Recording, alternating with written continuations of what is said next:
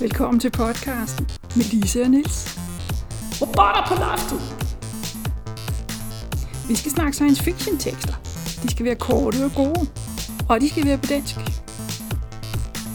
Der bliver svinkeærner, og der bliver spoiler alert. Og måske bliver der også en følelsesmæssig reaktion.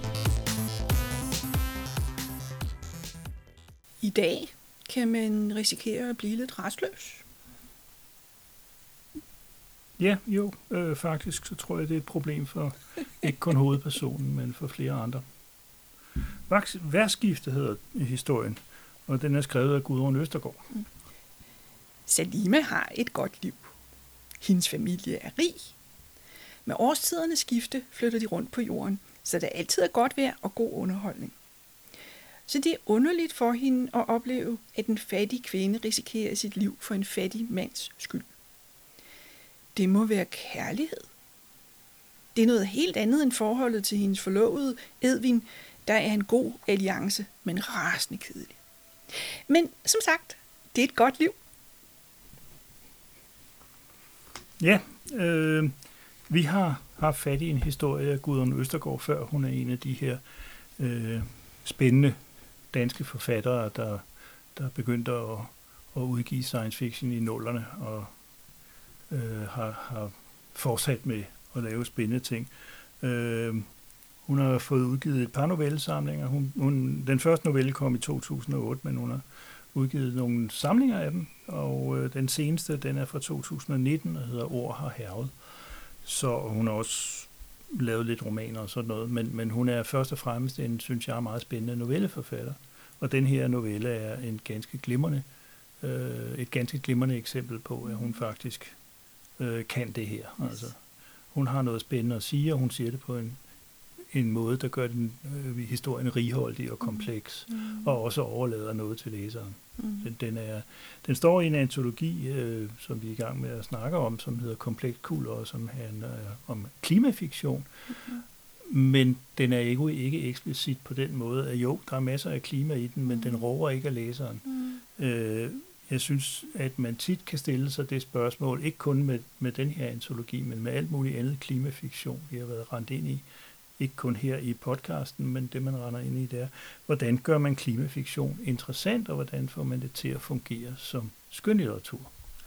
Fordi vi kan alle sammen skrive artikler om, at det her er ikke godt. Men at iscenesætte det, og du ved, vi har også redigeret en antologi med oversat klimafiktion mm. noveller. Det er samme. Øh, nogle forfattere er rigtig gode til det, og nogle har tydeligvis et, et slagsmål med problemet. Mm. Og det her er en af dem, hvor jeg synes, det fungerer rigtig godt. Ja. Altså noget af det her med, med den måde klima er i novellen på, det er, at der er synligheden opstået nogle nye årstider, sådan som man snakker om togetid og stormtid og, og, og sådan noget. Og det er det, der regulerer, hvordan de her rige mennesker flytter rundt. Altså de er et sted, indtil årstiderne skifter til, til noget, som gør det meget dumt at blive på det her sted, og så flytter de videre til det næste. Og når det er aller, aller værst, så har de en kuppelby, de kan bo i.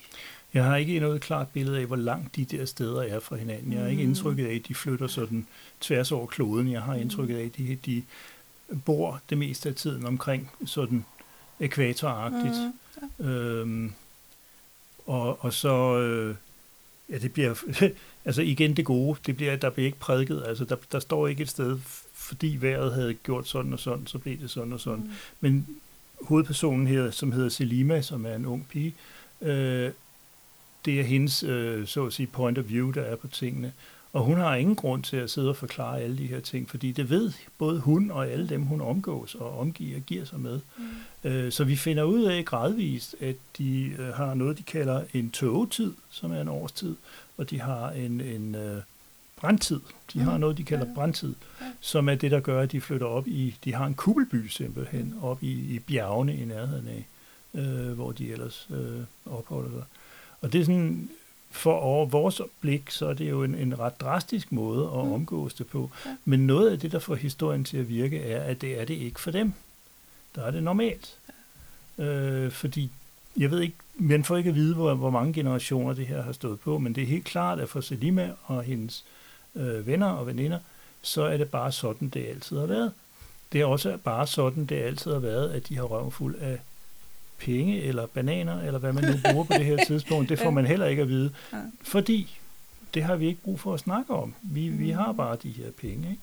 Øh, og derfor så har vi også en måde at holde de værste klimaproblemer væk fra os på en eller anden måde. Altså det er selvfølgelig, nogen vil sige, at det var ubelejligt at skulle flytte hver halve år, men, men det er en del af deres øh, liv, ikke? og til gengæld så mangler de altså hverken, ja, det, der er ingen, ingen antydning af, hvad fanden de laver for at, at, at holde det der øh, i live, og der ligner det jo andre historier om, mm om rige mennesker i, i gated communities og sådan noget. Ikke? Altså, der sker et eller andet økonomisk offstage, som sørger ja. for, at de har penge. Ikke? Altså måske også for, fordi hun er så ung, at, at hun er ikke blevet involveret i det endnu. Nej. Øh, nærmest det, det eneste... Altså, det virker som om, de kan få, hvad de vil have. Mm-hmm. Altså, når de ellers indretter deres liv på den her måde, de flytter en gang imellem, så kan de få, hvad de vil have og, og det kommer lidt på tværs. Sådan, jamen, kan vi ikke få friske jordbær? Så, nej, altså det, det svært, jordbærmarken er brændt ned i år, så, ja. så ej, altså, så må ja. vi nøjes med de frosne. Altså, mm-hmm. det, Ja, det er rigtigt. Der er en samtale på et tidspunkt. Kan I huske det år, hvor der, var, der gik ild i jordbærmarkerne? Ja. Det, ikke? Og, og det, altså, mærkeligt at bruge ordet first world problem, men, ja, men, men ja. i forhold til, hvordan det er uden for den der enklave, som hun jo yeah. kun har begrænset adgang til. Hun ja. har jo ikke, det er jo ikke sådan, at hun tager ud. Hun øh, kan kigge ja, på resten hun har kiggeadgang. Ja. ja. Men, øh, øh, og, og der er på et tidspunkt, hvor hun, hun stopper, altså det her med, at hun ser en kvinde, der redder en mand ud af en brændende hytte, øh, det er noget, man kan kigge på, men det er til synligheden absolut ikke noget, man kan blande sig i. Altså det, det, det, hun tænker ikke, jeg burde jo måske flyve ned og redde den, eller ja, sådan noget. hun flyver en ballon hen over mm. øh, et område, hvor, hvor der er øh, som helt klart ikke er de, der, hvor de rige bor. Mm. Og der er altså noget, noget med, der går ild i et hus, øh, fordi det er jo den varme årstid, hvor der hvor de er, og mm. der er så en, øh, en kvinde, der løber ind og redder en mand ud fra det mm. brændende hus. Og den er vigtig, den scene, øh, fordi hun det kommer aldrig på tale at blande sig, fordi som du siger, det, det er to forskellige verdener. De mm. tror ikke, de er fysisk øh, spærret, men der er bare ikke noget overhovedet, Øh, det kommer ikke overhovedet ikke ind i den mm. fortælling, at man kunne gøre det. Men det bliver ved med at nage hende. Mm. Øh, det dukker op, ja. og det er en af de der gode litterære virkemidler, øh, som, som Gudrun bruger her. Ikke? At det bliver ved med at dukke op, ikke i starten ikke særlig bestandt. Det er ikke sådan, at, at historien bliver afbrudt hver halve side med, at der var jo også lige den der kvinde, der reddede sin mand ud af det her brændende hus. Men i forskellige situationer, øh, undervejs, så, så murer det i baghovedet ja. på hende, at der var et eller andet. Hvordan kan det være, at det her ja. ikke fungerer ligesom, som vi, som vi fungerer? Ja, altså, altså hun, hun laver jo den sammenligning, at, at øh, de, de to mennesker, de må have noget, som hende og hendes forlovede ikke har. Fordi kunne hun forestille sig at redde ham ud af et brændende hus, altså? Ja, øh, der siger hun et eller andet, nu har jeg ikke skrevet den ned. Men øh, at det ville hun jo nok, fordi øh, den der alliance øh, er mange milliarder værd. Mm-hmm. Altså, øh, vi finder ud af længere hen i historien, øh, der bliver det sådan sagt med nogle lidt andre ord, men at det er et arrangeret, øh, en arrangeret, et arrangeret ægteskab. Forløbig er det kun en forlovelse. Mm-hmm. Men altså, de har kendt hinanden i 10 måneder. De blev forlovet efter første måned, eller sådan et eller andet, og det tyder jo heller ikke på, altså det er ikke en romantisk øh, kærlighedsinklination. Men det har vi jo mange, det er der jo mange kulturer, der ikke har, så, så det er jo ikke, altså den mærkværdiggør måske den norm, vi har, hvor vi tænker på, at man kan ægteskab eller forlovelse, det er noget, man gør med folk, man er forelsket i. Øh, men det, sådan har det jo historisk set ikke nødvendigvis altid været. Slet ikke i de herskende kredse, mm. hvor man er nødt til at tænke på magtalliancer og, øh, altså, alt sådan noget. En, ikke? en kommende konge skal giftes med en prinsesse. For eksempel, og, det er de sidste noget. rester, vi har ja. formelt tilbage af den slags der. Ikke? Ja. Altså jeg vil så sige, os der ser Indian matchmaking og Jewish matchmaking på, på Netflix, det, altså det, det lever stadigvæk nogle steder. Okay. Øh, så...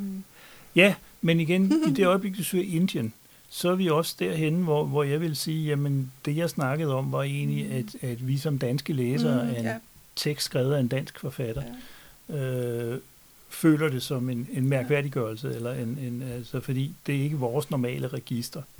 Øh, så, men i øvrigt er, er, er, øh, er Gudrun jo rigtig god til at, øh, at flette ting ind og gøre det her, øh, det her fortalte univers righoldigt. Mm. Det er jo en del af, af den fortællemæssige kvalitet i en historie. En science fiction historie opbygger et, et fiktivt univers. Alle historier opbygger et fiktivt univers, men det science fiction universet er på en bestemt måde i forhold til vores virkelighed. Og vi kender alle sammen det her problem med, at, at forfatteren starter med to sider, hvor alting bliver nævnt i detaljer. Ikke? Det, der hedder infodoms. Ja. Øh, og det, det skal man virkelig være en god forfatter for at gøre. De fleste gode forfattere gør det ikke. Det her, det er, som en teoretiker kaldte circulation of information, altså den måde, vi får noget at vide om det fortalte univers på, gennem, øh, gennem øh, øh, Selima? Selimas bevidsthed. Øh, mm. øh, gør, at vi stykker tingene sammen, og det er jo en stor del af fornøjelsen ved at læse science fiction. Ikke? Det er det der med, jamen, hvad er det, hvordan hænger den her verden sammen? Og den skal så selvfølgelig hænge sammen. Det er ikke sådan, at man skal, man skal øhm, nævne alle detaljerne. Det er ikke sådan, at man skal lave kataloger over dem, men det, man nævner, skal have en, en relevans. Altså, det skal hænge sammen, sådan så at man som læser sidder og siger, okay, hvis der er et hul, så er det nok et hul, der kan fyldes ud på et tidspunkt, men ikke et hul, jeg kan se, ikke kan hænge sammen med resten. Mm. Altså det, det, det, det der med, at den fortalte verden skal være have sammenhængskraft, mm.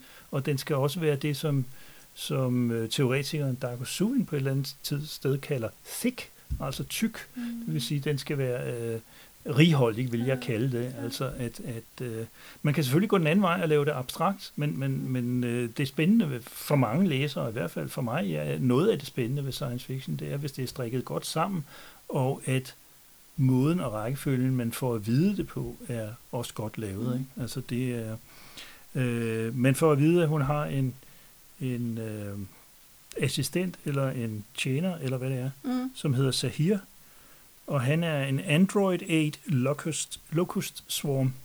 Øh, registered trademark? Registered trademark, ja. Og det er også noget af det, som, som øh, er en del af stemningen i den der historie. Ikke? At næsten hver gang de snakker om noget, øh, der er materielt, i, i høj grad, fordi det her, det er tøser, øh, som de kalder sig selv, ikke? At, at øh, de er interesseret i tøj Altså. Mm. Og det er alt sammen med, med registered trademark og så mm. kendte modnavne mm. med underlige efterhængte ting. Uh. Ja, altså jeg, jeg, jeg, jeg bed for eksempel mærke i uh, Dior Pandemic. Ja. Altså den her kombination af et uh, varemærke, som vi kender i dag, og så noget, som lyder øh, frygteligt, øh, katastrofeagtigt, øh, sådan noget. Altså, jeg, jeg, ved, jeg ved ikke, hvorfor vi skulle finde på at kalde et varemærke noget med pandemic, det lyder ikke rart, men, men det er sådan deres varemærker er. Som du siger, locust swarm. Ja, ja.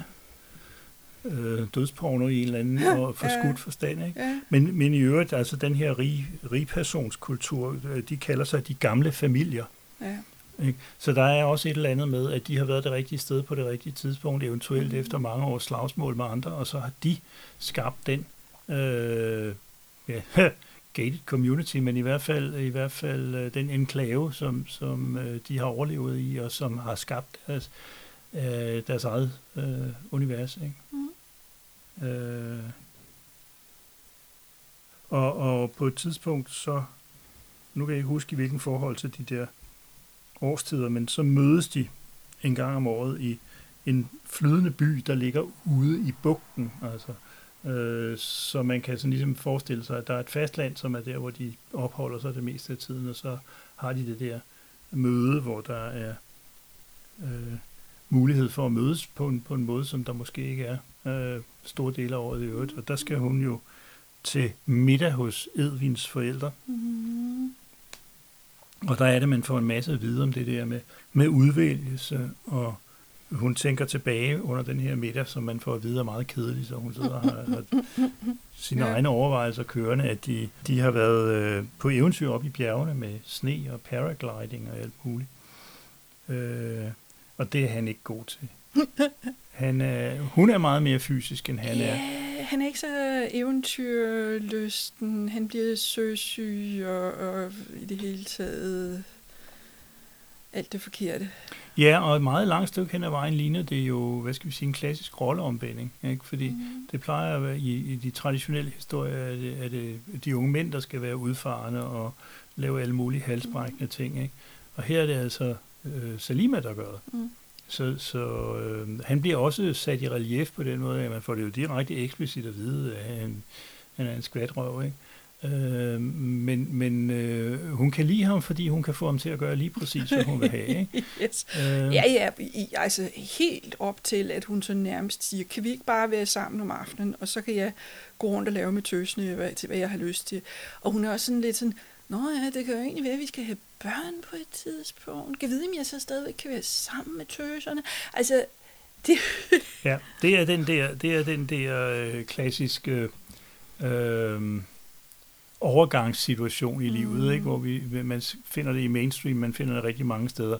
Øh, hvad sker der med, med, med vennerne, når man øh, øh, danner par med en af det modsatte køn, eller en anden af ens eget køn?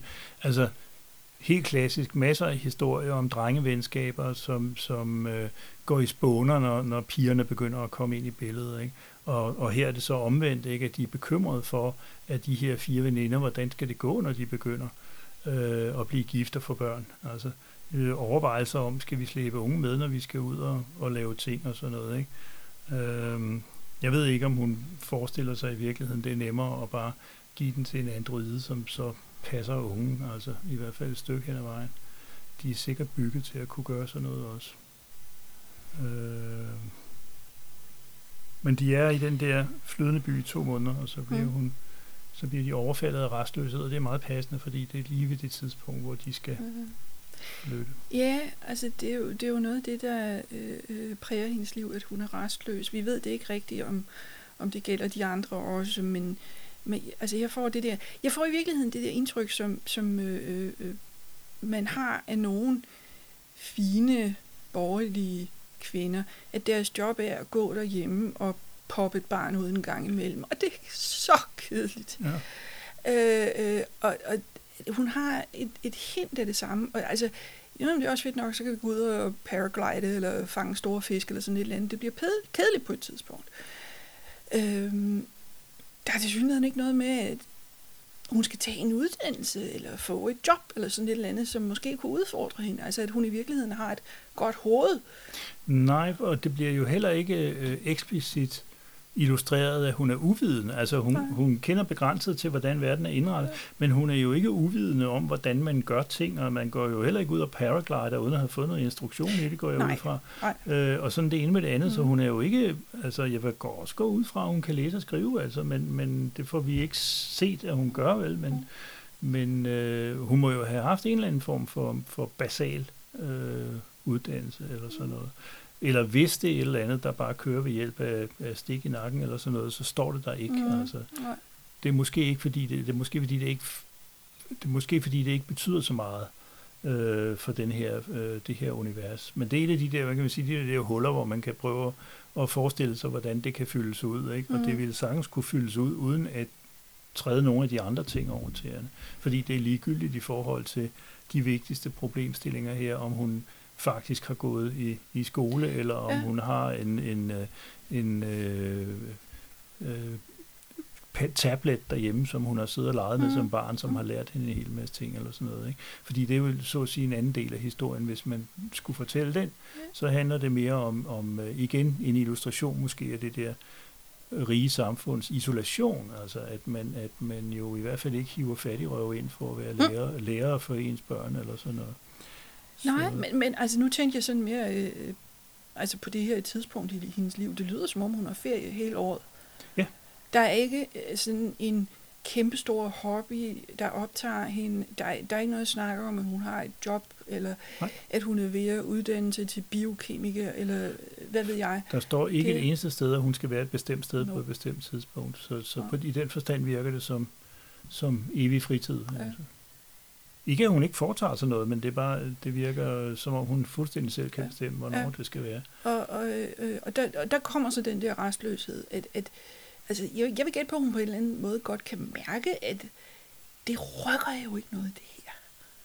Det, ja, altså det, det, det er jo det, vi ikke ved. Øh, mm. Fordi i igen, de gamle familier har jo formodentlig haft det sådan i generationer, så spørgsmålet er, hvad der er af alternativer. Ja. Hvad har hendes mulighed været for ja. at lære at tænke alternativt? Ja. Ikke? Der er ja. så stadigvæk det der billede af, af det brændende hus, øh, som, som gør et eller andet. Der er hun lidt for eksplicit et enkelt sted, den gode gudånd efter min smag, fordi øh, Salima overvejer direkte om, om øh, øh, det faktum, at det billede bliver ved med at vende tilbage, om det afspejler en side i hende selv. Mm. Og det synes jeg ikke, der er nogen grund til, at hun, at hun eksplicit funderer over, mm. fordi det bør læseren og hun selv sådan set også kunne regne ud. Altså, det ødelægger ikke noget, mm. men det er bare igen, vi er på vej lidt over i det der eksplicite. Øh, lidt for eksplicite, mm. men, men, men ellers så er det jo en balance, der bliver holdt fremragende hele historien igennem. Øh, Ja, yeah. yeah. altså øh, der er masser af andre små detaljer i hvordan, altså det er igen det her med, at det er en, en, en kompleks, man, man kunne sige, det lyder meget simpelt, jamen de rige bor øh, for sig selv, mm. men det, der er en hel masse små kompleksiteter, som, som også virker, øh, igen peger tilbage i, i, vores, i læserens virkelighed. Ikke? Øh, øh, Salima har to mødre, og det bliver bare nævnt mm, sådan. Ja, ja Øh, man får jo øvrigt aldrig deres navne, og det er jo muligvis en eller anden litterær måde at illustrere på, at de ikke spiller den store rolle i hendes liv, i hvert fald ikke i, i de processer, hun er ved at gå igennem med, med alt det her med, med mm. forlovelser og, og ting og sager. Øh, fordi de bliver beskrevet som, øh, at den ene har dublå øh, kjole på, den anden har citrongul kjole på. Og det er, den eneste, det er det eneste, man mm. får dem at, vide om dem. De, man får heller ikke at vide, at, at de, de er ikke negativt beskrevet. De er bare ikke sådan noget videre. Øh.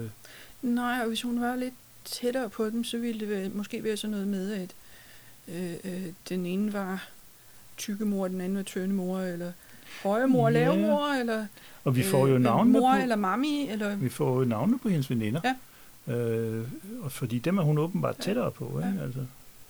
Eller det kan man i hvert fald vælge at læse i det, vil jeg synes. Mm.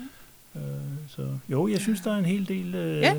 Ja. Øh, nice details rundt omkring. Ja. Altså det virker, virker, virker på mig som om, at forfatteren har tænkt det her igennem.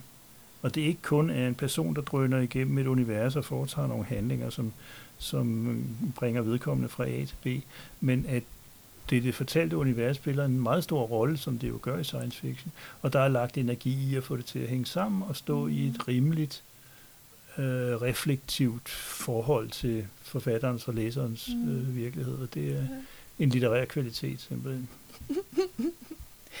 altså, nu spørger jeg bare sådan, jeg, jeg vil bare være helt sikker. Du kan godt lide den her historie? Nej, det mener jeg ikke, jeg har lagt skjul på. Jeg synes faktisk, at, at, at den er vellykket. Okay. Øhm, det er ved at blive stormtid, og de er ved at flytte til Kuppelbyen, og skal vi lade dem hænge der et øjeblik? Ja, ja. Kan vi jo godt. Så er vi nået til den del, der ikke har noget at gøre med dagens tekst, nemlig Svingeærnet! Øhm, vi har været i Uppsala. Ja, vi var til... Jeg, jeg, jeg, lige, øh, øh, det, det varslede vi i den foregående episode, som så desværre først kom på hjemmesiden, efter vi var kommet hjem. Så det, men, men, men det har vi været. Vi har været i Uppsala, ja. øh, selvom det ikke var med de svenske jernbaners gode vilje. Ja, nu får jeg det til at lyde værre, end det er, men, men vi var forsinket, både da vi skulle derop og da vi skulle hjem. Vi havde valgt at køre med tog, mm. både af miljøhensyn og fordi vi meget gerne ville slippe for øh, en masse sikkerhedskontroller og køer i lufthavne, plus at man alligevel ikke kan flyve til Uppsala. Man kan flyve til Stockholm, så skal man alligevel det sidste stykke med toget. Jeg, så. jeg mener, det vi fandt ud af sidst, det var, at Arlanda ligger faktisk sådan lige midt imellem Stockholm ja, og, men man skal med toget det sidste. Ja. Sådan så, det, det, det, er næsten, altså, det er næsten, altså, det, den, den er lufthavn for begge byer. Der, der er lige langt, uanset om man skal op eller ned. Ja, øh, ja. Så... Men i alle fald så valgte vi øh, at efter at have skiftet i Malmø, skulle vi i princippet køre hele vejen øh, Yes. til Stockholm, hvor vi så skulle have lokalbanen til, Yes. til Uppsala. Og i princippet lykkedes det jo. Jeg Mm. tror ikke, der er nogen grund til at gå i detaljer med forsinkelserne, men jeg kan bemærke, at vi snakkede med andre. Der var en del andre danskere deroppe. Der var nogen, der var kørt op i bil. Det, men, Mm. men dem, der var kørt derop med tog, de havde været udsat for tilsvarende øh, problemer med forsinkelser. Og Ja. inde i mit hoved, der er de svenske jernbaner jo noget, der, der fungerer, øh, men de har masser af problemer i øjeblikket. Øh, noget med et nyt afviklingssystem Mm. og, og alt muligt. I hvert fald, så havde vi øh, ja, mest turen deroppe, vil jeg sige, fordi turen hjem var vi forberedt på, skulle tage lang tid, så Altså, det lykkedes at få et sted at sidde ned hver gang, og vores bagage kunne være der Ja. og, og sådan noget. Men der var noget i tiden, hvor det var lidt krøllet, fordi der var mange andre i toget, eller fordi vi blev tre kvarter forsinket, eller... Men anyway, vi kom derop, og vi fandt også vores hotel, Yes. som lå i Øvre Drottningarden. Selvom at, hvad var det Google Maps, der sagde, at byen var mostly flat. Yes. Den var, den, var, den var virkelig flad, når den sådan lige de ganske få øjeblik, hvor den absolut ikke var det. Ja. Så, men uh, anyway, uh, selve, selve kongressen var jo fire dage, og, og uh, Eurocon? det var en Eurocon, altså en europæisk science fiction kongres, som vist nok i øjeblikket bliver holdt en gang om året. Der har været, det har Ja. været meget forskelligt siden den Ja. første Eurocon, hvis der blev, blev holdt i 71, tror jeg, i Triest. Og det er noget med, det er kun 10-12 år siden, svenskerne gjorde det sidst. Ja, øh, vi var jo til øh, Eurocon i 2011 mm. i. Stockholm. Mm. Øh, det var også en oplevelse. Øh, det her var et mere pompøst sted, fordi i, i Oh, Stockholm blev den jo holdt i, Oh, i øh, en eller anden, øh, jeg kan ikke huske, hvad det var. Øh, var det ikke Mm. noget studenterhus? Eller sådan Jo, noget? det var noget af den stil. Uh, her var det jo i selve, selve Uppsala Universitets hovedbygning, som var enormt flot og pompøs og havde en Åh, ja. aller helvedes dårlig akustik. Altså. Og man måtte stort set kun spise i kantinen. Ja, det var også det. Øh, det var, det var, øh, den var flot, men Ja. som jeg, jeg, jeg er ikke sikker på, at den var optimal til, til det Der var arrangement jo der. statuer og lofte og gulve Ja, og, og inskriptioner og, wow, ting og sager. altså. Og vi var omkring 700 mennesker, så vidt jeg har regnet, og vi fik den sidste rapport her i sidste uge. Øh, og jeg synes ikke, det var fordi, vi stod på nakken af hinanden på den måde. Nej. Der var ikke arrangementer, man ikke kunne komme ind til, fordi øh, salene var fulde, fulde eller sådan noget. Men, øh, Ikke, men, ikke hvad jeg har oplevet i Nej. hvert fald. Nej. Øh, og så er der selvfølgelig det sædvanlige, og det kan man jo ikke skyde skylden på dem for, nemlig at hvis der er to ting en dag, man vil se, så ligger de sammen, fordi der er flere parallelle programspor. Øh, det er sådan loven om altings neddrækkelighed. Ikke? Øh, vi havde det ekstra problem, at vi jo begge to også optrådte selv på paneldiskussioner. øh, og de lå selvfølgelig også samtidig med, at der var noget andet, man gerne ville se. Kalder Men- det et problem? Det ved jeg ikke. Du, du var med i et meget spændende panel, som jeg var Ja. inde og se om Ja. Ursula Le Guin's uh, Ja. Left Hand of Darkness. Nej, uh, Nej, The. Word for World The is Word Forest. for World is Forest, som Ja. havde 50 års jubilæum. Dens Hugo havde Dens 50 Hugo havde 50 Ja. års jubilæum. Ja. Øh, ja, altså, jeg kunne sikkert, altså hvis jeg havde set programmet på et tidspunkt og tænkt, øv, altså det, det, samtidig med det punkt er der det eneste andet, jeg har lyst til at se, så kunne jeg jo nok godt have taget fat i dem og sagt, kan vi ikke, mens vi stadigvæk kan nå det, kan vi ikke rykke lidt rundt på det. Men, men altså, jeg, jeg føler mig ikke snydt. Altså, det er ikke sådan, at jeg stadigvæk ligger vågen og er om over, der var noget, jeg kunne gik glip af. Altså, det, det jeg mest savner, det var, at den første aften, øh, der var der en svensk fysiker, som til synligheden bor lige i nærheden, øh, og som øh, har skrevet en bog, som er noget med videnskab, selvfølgelig, men også noget med science fiction. Øh, ham kunne jeg godt have tænkt mig at høre, fordi han, han virker, jeg, altså vi kender ham fra fjernsyn, vi ser nogle quizzer, han er med i og noget. Øh, det kunne have været sjovt at se ham folde sig ud. Han hedder Ulf Danielsson, Oh, yes. yes. så vidt jeg husker. Oh yes. Og øh, jeg var inde og se det, og øh, det var meget professionelt i den gode betydning af ordet. Han havde lavet det show flere gange, det var helt tydeligt. Nå jo, men det passede på sekundet på 45 Mm. minutter, og, og han havde overskud til at være morsom, og Øh, slidesene på powerpointen sad, Mm. hvor de skulle, og alt sådan noget. Det var, han, er, han er profi den gode betydning af ordet, og nu har jeg glemt, hvad det var, han kaldte bogen, men, men øh, den hedder Medborger i Universet, tror jeg. Ja. Og den er altså forestiller at være en guide til, til øh, øh, galaksen eller universet. Hvor det, jeg det skrevet, før. ja, men, ja, skrevet af en, en øh, galaktisk organisation. Ja. Øh, og så får han jo selvfølgelig flettet en hel masse. Jeg, jeg er meget spændt på at læse den. Jeg tror ikke, den, Mm. den er oversat endnu. Den er, den, øh, eller om den overhovedet bliver det, ved jeg ikke. Mm. Men, men den er forløbig kommet på svensk. Øh, og jeg glæder mig til, at jeg på et eller andet tidspunkt får, får fingre i den, fordi øh, det er er- det er helt sikkert, at den øh, fysik, der egentlig er der, øh, der er meget af det, der, altså det grundlæggende er Det korrekt, korrekt, korrekt, ikke? ja. men han har nogle fantasier om nogle planeter, hvor der lever andre slags væsener og sådan nogle ting. sager. Ja, det lyder som om, han i hvert fald til en vis grad science fiction fan. Ja, og han forsikrede også, at der var et eller andet sted, hvor tallet 42 var rodet ind i det, fordi det var man ligesom nødt til. Yes. Så han ved noget om science Ja. fiction, altså.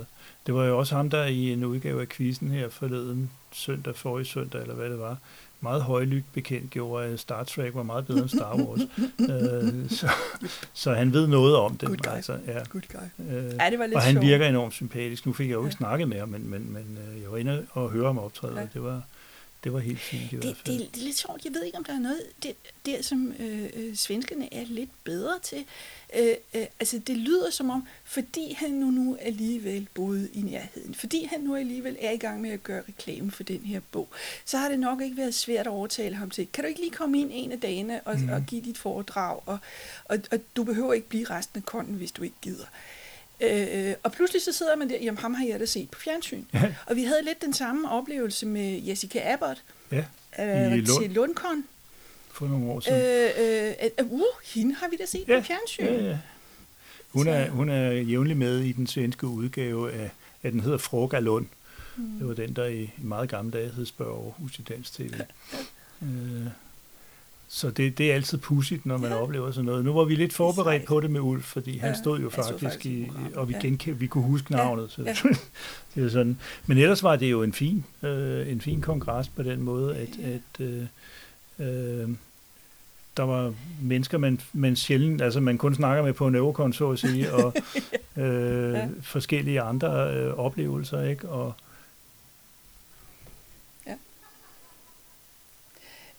og der var, øh, altså der var mulighed for at spise på stedet, og, og øh, altså de havde en lille, Café. relativt lille café Mm, i kælderen, ja. øh, og de havde sådan noget godt noget med dagens ret og dagens suppe, og altså det var faktisk overkommeligt. Det- Det er rigtigt. Øh, jeg tror, at, at øh, i, i studieåret, der, der er det der kantinen, der ikke? Ja. Altså. Men øh, Og så var der jo altså den her store sal, hvor kæmpe scene, altså, altså det, det er sådan en, hvor man også kan spille. Ja, der var faktisk et kor inde på et tidspunkt. Ja. Det fungerede fint. det Altså, lød godt. der kan være øh, kor, der kan være teater, det er sådan noget, som den er, er rigtig god til. Øh, øh, hvis man ellers kan holde blikket på scenen, og ikke sidder og kigger op på guldlofterne, eller øh, sådan et eller andet. Øh, og jeg har en idé om, det virker nok også til dagligt, hvis der er en, der holder forelæsning. Øh, øh, fordi et foredrag vil nok kunne fungere i den. Men de havde store problemer, dem der sad på scenen, når det var et panel, fordi de kunne ikke altid lige høre hinanden. Og vi havde problemer, fordi akustikken var ikke, ikke optimal. Nej, altså jeg, jeg oplevede det jo så at sige den forkerte vej rundt, fordi jeg første gang oplevede det, da jeg sad på, på, på scenen i et panel, og jeg kunne simpelthen ikke forstå, hvad jeg selv sagde. Mm. Og endnu mindre, endnu mindre hvad mine, mine øh, kollegaer øh, sagde, fordi lyden kom tilbage i hovedet på os, sådan omkring tre kvart sekund efter den havde forladt os. Mm. Og, og så bliver det altså meget indviklet. Og, og senere prøvede jeg så at opleve et foredrag, mens jeg sad nede i salen. Og det var altså lidt bedre. Øh, men det er svært, når man sidder oppe på scenen og ikke ved, hvor godt eller dårligt mm. det, det går igennem nede i salen. Og det var stadigvæk ikke optimalt, vil jeg sige. Altså, det, det var, øh, det var Ja. virkelig ikke et godt sted at, at holde en kongres, hvad angår akustikken. Altså, øh, Nej. Altså, de, på et tidspunkt så afspærrede de de sædepladser, der var tættest på scenen, mm, fordi det var der, det var værst at sidde og lytte. ja, det kunne jeg forestille mig. Øh, så Men altså helt bortset fra alt det her, øh, som selvfølgelig var generende undervejs, så var det, synes jeg, en meget velorganiseret og velfungerende øh, kongres, og de folk, der kørte den, de havde styr på det. Der var, der var øh, folk, der kom med de her sædler, nu er der kun 10 minutter tilbage, og sådan noget, altså go Ja, for det- al, al, hele det, det der kører system. rigtig, rigtig godt. Ikke, Og der, var, der var vist ikke noget, der gik over tiden Det tror jeg ikke. Nej, alvorligt. Nej, ikke noget, jeg var med til eller var inde at se. Nej. Øh, og, og der var styr på det tekniske, altså hvis der, hvis der øh, øh, kom øh, hvad hedder det, mikrofonproblemer, så kom der en, en, en, en fyr og sagde, nu skal I bare se sådan Ja. og sådan og sådan. Eller hov, så skal vi have skiftet et batteri, eller et eller andet. Ja. Der var folk på ting hele tiden. Det var... På den måde var det velarrangeret. Det, det, lyder, det lyder som om, det burde være en selvfølge, men det er det virkelig ikke ved alle kongresser. Altså. Ej, jeg tror, de er ved at få noget rutine, de der. Altså, fordi, Det, fordi Sverige holder flere store koner om året. Ja. Øh, hvor en af dem bliver udpeget til at være Svekon, altså den store nationale kon det år. Og det leger sig til en gang imellem, så byder de på, at ikke alene skal det og det år, der skal der være en Svekon, det skal, der skal Svekon være en Eurocon. Ja. Så det, de, jeg tror at bare, de er i super god form. Og altså, øh, Karoline og Johan og, og nogle af dem der, som, som vi regner på, som ja, til synligheden bare er ude og arrangere kons hele tiden. Ja, der er, de, har, de har en forholdsvis omfattende aktiv fandom Ja. i Sverige. Nu er der også, øh, der er jo mange flere klubber, end der er i Danmark, Mm. mm. ikke? Men, altså, de har en bredere base i en eller anden forstand, men, men de gør altså, særligt med kon, altså det jeg mest kender til i hvert fald, er med kon-arrangementer, det er de rigtig gode til. Det, øh, så jeg, jeg vil sige, det var en oplevelse, øh, overvejende en positiv oplevelse. Selvfølgelig var der, der var altid været irritationsmomenter undervejs, men, men altså inden for, ud fra enhver rimelighedsbetragtning, så var det en særdeles vel øh, fungerende kongres, og mange gode, interessante indslag, og, og øh, folk, som jeg siger, man, man kun ser sjældent, når man nu ikke bevæger sig meget uden for landet. Så det, Ja, og, og, og, og sådan noget, som er svært at referere, ikke? Altså, at man sidder og griner og hilser på folk, man har set før, og, og, og, og sådan noget som, hey, Så skal jeg måske tilføje også, at øh, Eurocon bliver jo lavet af det, der hedder ESFS, øh, ESFS, The European Science Fiction Society. Altså man har ligesom Worldcon gjort det på den måde, og sagt, at fordi det vil være forskellige folk, der skal rent praktisk arrangere en Worldcon, men vi er nødt til at have en, eller en Eurocon, så vi, vi er nødt til at have noget kontinuitet i det i forhold til myndigheder og alt muligt,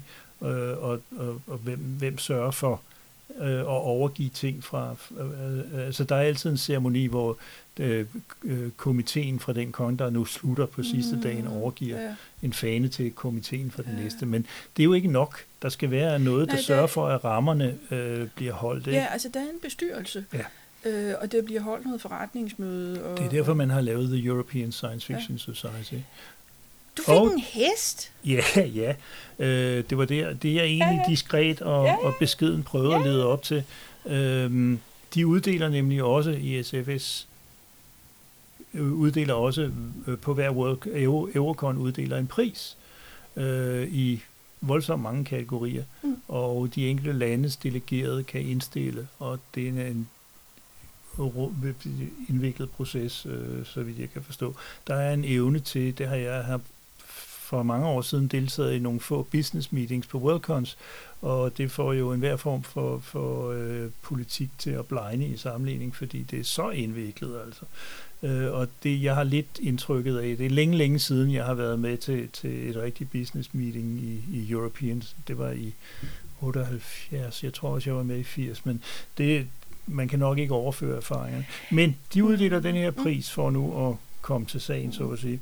Og øh, der er en række forskellige kategorier, og det er selvfølgelig altid svært at for eksempel at uddele en, en til, til bedste roman, fordi det, det, de, øh, vi, vi er jo velsignet med mange forskellige sprog i Europa, og det er et problem med, med formidlingen, ikke? fordi hvis man kunne forestille sig, at alle udgivelser kom på alle sprog, ikke? så ville man have en chance, men bortset fra, at man så ikke ville kunne nå at læse det, men, men jeg er på vej ud af en tangent. Men en af kategorierne var bedste udgiver. Og der lykkedes det med hiv og sving, og ikke mindst hjælp fra Claus Mogensen, og tak for det, fordi han var delegeret nemlig, så han var inde og snakke for. At, at så øh, lykkedes det faktisk, at det var SFC, øh, der fik øh, prisen som som årets bedste science fiction udgiver. Vi havde en, en, en hård konkurrent, der er en italiener, hvis navn jeg er meget pinligt lige har glemt. Han har udgivet også i, i øh, 8-10 år, har han også udgivet science fiction for mange forskellige sprogområder. Men altså, det man, man øh, roste var jo, at, at vi, vi gør så meget og gør det så mm. bredt. Det er et pænt stort og, output ja, over mange år. Ja, ja. ja, og, ja. Og, så derfor så fik vi et, et certifikat, og så er der jo ud over det certifikat, som så i øvrigt var på fransk af en eller anden sjov grund, øh, fordi det, det er så det, der bliver uddelt af, mm. af The European Science Fiction Society.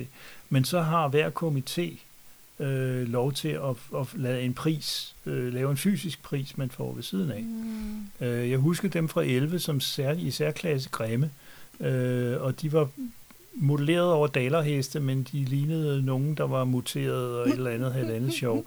I, I år der havde de altså også lavet dalerheste, de var væsentligt mindre, men, men også meget mindre groteske. Øh, den jeg fik, de var forskellige alle sammen, den jeg fik var faktisk en sort øh, lille dalerhest med en øh, blis i panden i form af en sølvformet stjerne. Den synes jeg er meget nydelig. Hvor den skal stå hen, ved jeg ikke, fordi det er ikke mig, der har fået prisen. Nej, det er foreningen. Det er SFC, der har fået, fået prisen. Og da vi stadigvæk ikke har fået vores klubhus i en bygning på Rådhuspladsen, så må vi jo øh, lige finde ud af, ambitionsniveauet. Ja, ja, men vi kan jo lige så ja. godt. Ja. men i hvert fald, jeg er mm. selvfølgelig dels på egne, men i høj grad på SFC's vegne meget glad for, at vi fik mm. den recognition, altså ja. den, den anerkendelse. Øh, fordi vi er ikke gode til at holde kontakt øh, med alle mulige rundt omkring. Øh, vi er, vi er øh, få, og vi er gamle, og vi er trætte, og vi rejser ikke så meget øh, mm. til kongresser mere og sådan noget. Så jeg er glad for, at, at vi blev synliggjort mm. altså i, i det europæiske science fiction miljø. Øh, så... Mm. Ja, jeg har en, en kommentar til det der med, at forretningsmøderne føles meget øh, indviklede. Øh, Øh, jeg, jeg tror faktisk godt, jeg ved, hvordan det er, de bliver kørt, fordi jeg har været meget involveret med en anden amerikansk præget organisation. Øh, og der, der er en bestemt måde at køre den slags møder på. Der er et bestemt mødeformat, nogle bestemte formalia, som ikke ligner dem, som vi plejer at have i Danmark. Og det vil sige, at hvis man ikke kender det format, så synes man, det er underligt.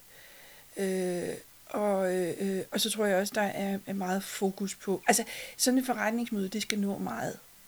Øh, øh, I det her tilfælde, der skal nå at uddeles nogle priser.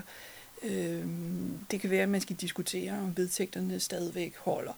Øh, øh altså sådan noget, som der er i øje. Altså for eksempel sådan noget med en beslutning om, øh, at man prøver på at holde Eurocon hvert andet år i et vesteuropæisk land og hvert andet år i et østeuropæisk land. Jamen det har jo været forbi et forretningsmøde på et tidspunkt. Ja. og der har været noget øh, debat om, om det nu var en god idé, eller om det kunne gennemføres, og, og sådan noget. Øh, øh, og, og jamen, det er en bestemt måde at føre den debat på. Jeg aner ikke, om den regel stadigvæk øh, er der. Mm. Øh, jeg ved, at den blev lavet, jeg vil lige være tro, den blev lavet dengang, man grundlagde Eurocon i 71. Altså historisk set, så blev den, et, den, den udsprang af, at man for første gang i 1970 havde man for første gang en Worldcon i Europa, nemlig i mm. Heidelberg i mm. Tyskland. Mm. Og det vil sige, at der var en masse europæiske fans, der opdagede hinanden. Fordi de havde ikke nødvendigvis haft kontakt med hinanden, men så kom de til Heidelberg og sagde, hey, du er jo svensker, eller, eller hvad, hvad det nu er, de har sagt. Øh, og så blev man enige om, jamen, kan vi så ikke lave en europæisk kongres? Og så var det så, at man, man øh, øh, sagde, jamen på det tidspunkt var, var der jo øh, jerntæppet og alle de her ting. Og hvis det virkelig skal være en europæisk kongres, så skal vi prøve at få det til at fungere med, at det skulle være hver anden, hver anden gang hver andet sted, om man så må mm. sige. Og altså første gang var i Trieste, så vidt jeg husker, og øh, det er Italien? Italien, jeg ja. kan ikke huske, hvor, hvor øh, 73'eren var henne, men Øh, nej, 72 var i Trieste, så har det været, jeg ved ikke. Eurocon 3 var i hvert fald i Poznan i Polen, så der kunne det altså lade sig gøre. Og det kan jeg ikke, om det var i 75 eller 76, det kan jeg ikke huske. Og så var jeg involveret på den måde, at jeg var med i 78, som var i Bruxelles, og i 80, som var i Stresa i Italien. Der var det allerede mm. skrevet, det der mm. med hver anden gang fordi det kom helt an på, hvordan de østeuropæiske øh, øh, vinde Mm. De, øh, altså vi havde snakket meget om, at, at øh, det skulle være i, i Moskva, mm. i 84. Mm, ja. Og der var vi meget langt fremme, da der så lige pludselig skete en politikændring, så det ikke kunne lade sig gøre. Mm. Og der, øh, der trådte John Bronner til, som jeg var en af de meget internationalt organiserede, eller orienterede britiske forfattere, og sørgede for, at den blev lagt sammen med Eastercon i, i England mm. i 84, hvor ja. jeg altså ikke var med, men, men, men det var efter sine en stor succes. Ja. Øh, så så øh, der er en lang historik omkring det der, og hvor, hvorvidt det giver mening at snakke om øst og vest på den måde lige nu, det ved jeg faktisk ikke. Jeg kan huske, at Eurocon i 2007, som blev holdt i Valby, der var en pæn stor flok russere i hvert fald. Øh, ja. Så... Øh, mm-hmm. Men, men øh, altså, jeg har jo ikke... Altså, på det tidspunkt var jeg, var jeg der havde jeg været der sidste gang 25 år tidligere, mm. så, så det var jeg har ikke mm, rigtig haft mulighed eller år til at følge med i Eurocon. Altså, jeg tror faktisk, de ikke de har frafaldet det princip, fordi der er noget med Worldcon næste år er i Glasgow. Ja. Og Eurocon er i Edinburgh, enten weekenden før eller efter, ja. jeg. Altså, de har jo prøvet nogle, nogle Så, gange, og de gjorde det jo også med ja, Dublin. Dublin og, og, og Belfast. Belfast, ja, i 2019. Mm. Øh, sådan så ideen var, at dem, der kommer langvejs fra, de kan nøjes med en rejse, om ja. man så må sige. Øh, så er der jo så nogle af os, der er nået en alder og et niveau af skrøbelighed, hvor det er lidt for meget med, med sådan to ting lige oven i hinanden, mm. men, men det er jo vores betingelser, kan man sige. Ja, Så, det, ja. det, er, det er... Altså, det er, det er jo sjovt, det her med koner, ikke? Altså, fordi forskellige størrelse koner kan noget forskelligt. Ja. Øh, de store koner, de kan have mange programspor, sådan så man kan altid finde et eller andet, som man er interesseret i. Og de små koner, de kan noget med, at man får hilst på stort set alle dem, der kommer, og, og øh, når jamen, alle løg, så var på Dankon, vi så også det der punkt med. Ja. Jamen, det er rigtigt. Øh, så... Det, er, det er ikke sådan, at det ene er bedre end det andet, men det er to mm. ret forskellige ja. yderpunkter. Så ja. findes der en helt spektrum imellem. Øh, Altså, vi var jo på, eller jeg var jo på, i, på den danske Fantastikon øh, weekenden før Eurocon, og det synes jeg jo var lige tæt nok øh, på hinanden. Ja, det er rigtigt, men, det var ja. Øh, også fordi, at jeg jo optrådte begge steder, så der var ja. meget forberedt, kan man sige. Ja. Ikke? Men, men øh, det var to meget forskellige størrelser cons, og to meget forskellige vibes, altså, altså forskellige ja. stemninger. Ikke? Ja. Øh, og jeg synes ikke, det ene er dårligere end det andet, det er bare ja. noget andet. Ikke? Ja. Åh, oh, ja. Yay, kunst. Mm. Skal vi sige, hvad der skal læses til næste gang? Ja, altså vi kan jo sidde og vade i Eurocon til, til hvad hedder sådan noget? The Køerne kommer hjem. hjem. Ja. Home, ja. ja. Næste gang er det øh, Majbrit Højrup og Tommelfjeld, øh, som er sådan hen om mod slutningen af komplekskulder. Øh, så god læselyst. Hvis du lige husker, at Å skal skrives som dobbelt A, mm, så, så kan du tweete til os på robotter P loftet. Skrive til os på robotter på loftet at gmail.com og se hjemmesiden robotter på loftet sciencefiction.dk og så er der Spoiler alert! Med til det gode liv hører dans på en natklub. Her er der stroboskoplys og katastrofevideoer. Nam nam.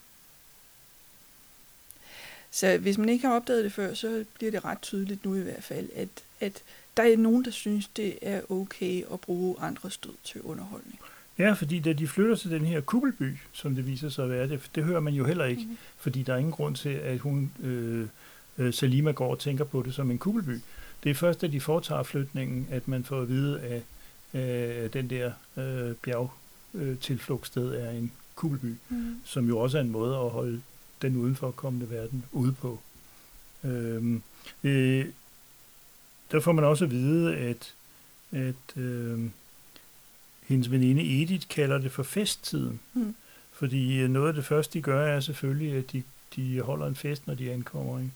Hvilket i sig selv jo ikke er unaturligt, fordi det er jo vendepunkt på mm. året eller et eller andet. Mm. Ikke fordi jeg tror, de har jul eller solværv eller sådan et eller andet, men, men, men hvis de flytter cirka hver halvår, jamen, ja, de flytter jo tiger.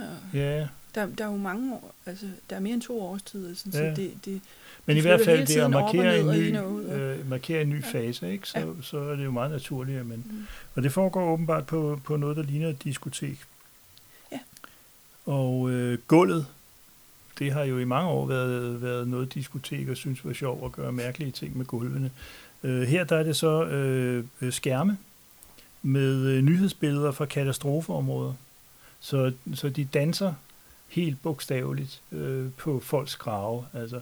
Og jeg ved ikke, om hvorfor de vælger at gøre mm. det, men det, er, det må jo være en eller anden, der må de jo på en eller anden måde være bevidst om den forskel, siden de, de vælger billederne udefra. Ikke? Altså det er sådan et eller andet med, med vi danser, mens verden går under. Altså der er sådan et eller andet øh, øh, over det også. Øh, og der er det så, at man får at vide, at, at øh, øh, øh, Salina ikke har snakket med Edvin, siden de er ankommet til, Nej, til Kugelbyen der. øh, og de skulle ellers have et møde, fordi de er nødt til at finde ja. ud af de sidste forberedelser øh, til brylluppet. Til brylluppet. Mm. Og der er det den der bemærkning kommer, at ligaen havde udregnet det perfekte match. Ud fra synergikoefficienten, det vil sige, at man beregner den gensidige effekt på, mm. på de to familiers aktiekurser. Ja. Øh, så, så vi er tilbage til den der med, med arrangeret øh, ægteskaber, men det virker ikke som om det generer hende på den måde. Ja. Altså hun siger, måske kan, kan man lære at elske ham. Altså, øh. altså der er også noget med, at der, der er jo ikke som, altså så stor en befolkning har den her gruppe jo heller ikke, så altså, der er ikke så mange andre mænd, øh, øh, hun kan vælge imellem. Så, så hun har ikke en idé om, at, at hun kan vælge om og så få noget bedre. Nej. Øh, så. Nej, og, og øh, hun, altså på, på det eksplicit plan har hun jo slået, altså det er ikke engang, at hun slår sig til tåls med det, det er bare sådan, mm. at sådan er det, ikke? og det er ikke noget, øh, der, det bidrager muligvis til hendes underbevidste øh, uro, men, mm. men hvor skulle hun have den idé fra, at det skal være på en anden måde, hvis, hvis, det, hvis alle ægteskaber i, i det miljø er på den måde, så er det det, hun er vokset op med, så er det det, hun tænker på som, som det naturlige. Ikke? Men altså, der er jo noget, der rumler. Altså, ja. øh, og og øh, altså, lige i slutningen, der slår der, der er hun gået hjem i seng, øh, men der slår der nogle voldsomme stormstød mod byens porte. Og der tænker jeg jo pathetic fallacy, det er det der med, at, at uh, hvis, hvis, man er hvis verden eller naturen ja, ja. opfører sig som, som, som uh, en afspejling af ens indre. Ikke? Altså, det er altid ja. tordner, og det er dramatisk ja. og sådan noget. Men det er det faktisk ikke, så vidt jeg kan gennemskue. Fordi det, der sker simpelthen, er, at, at uh, der åbenbart er et stødskjold, som, som mm. uh, ligesom, ligesom uh, skjoldet på Enterprise i, i, i Star Trek uh, bliver, bliver belastet, når der mm. kommer noget, rammer noget ind i det, men så kan gen, gen, regenereres i løbet af et mm. stykke tid. Og hun ved ikke det, historien slutter uafklaret. Vi ved ikke, om stødskjoldet er ah. genetableret. Og det synes jeg også er en fin måde at understrege hendes usikkerhed på. Ikke? Mm. Som jo ikke er en usikkerhed, hun er eksplicit omkring, men som mor hele tiden ligger, ligger nedenunder. Ikke? Og hvad vil det sige, hvis det stødskjold ikke er genetableret? Det får vi jo altså, så ikke at vide. Det lyder jo i virkeligheden sådan lidt som, som øh, depression, altså at, at, at hun har sådan en idé i baghovedet om, det kan godt være, at det her pludselig stopper øh, øh hvis den her kugelby brænder sammen, men... Mm. Ja. Ja, fordi altså, øh, man, kan, man kan jo se det i det her, som et led i det, den her mekanisme med, med, at den der virkelighed uden for de gamle familiers mm. Private og lokale mm. virkelighed, den trænger sig på på forskellige måder. Ikke? Altså, jeg øh, der er noget op-ned, fordi hun fløj hen over det der ja. øh, brændende hus, og hun ja. dansede på, på billederne ja. af dem. Ja. Øh, og der er noget udenfor og indenfor. Øh. Ja. Altså jeg overvejede faktisk, om, om det hun kunne høre, det kun var et vejrfænomen, eller om det var de fattige, der stod og bankede på porten. Ja. Nu tror jeg, det, det virker på mig, som om de ligger oppe i bjergene, den der kugleby, så de fattige skal sørge med at have kravlet jo, højt op, hvis det er. de har vel også ski. ja, ja, okay. Men, men øh, Nej, jeg synes, øh, at den, den, øh, den der uafklarede afslutning ja. der, ikke? fordi det, det også handler om, hvad, hvad sker der egentlig inde i hovedet på hende. Ikke? Altså, øh, at jo, kugelbyen, fordi det er science fiction, er en konkret kugelby, mm. men den bliver også en eller anden slags metafor for den beskyttelse, som, som øh, øh, hun har etableret øh, mod sin viden om, hvad, hvad der foregår i verden udenfor, som så måske og måske ikke øh, får mulighed for at trænge igennem, jeg ved det ikke. Det er jo også en spændende konstruktion med sådan en, en kuppelby, fordi det plejer jo at være sådan, at for, når først man er flyttet ind i kuppelbyen, så kommer man aldrig ud igen, fordi der mm. er syre i atmosfæren, eller hvad ved jeg. Men den her idé om, at de kan godt være ude noget af året, øh, hvilket nok er også godt, fordi det lyder som om, hun keder sig ja. rigeligt alligevel. Øh, så, så det er en lidt, lidt anden måde at gøre det på. Så point for det også. Ja.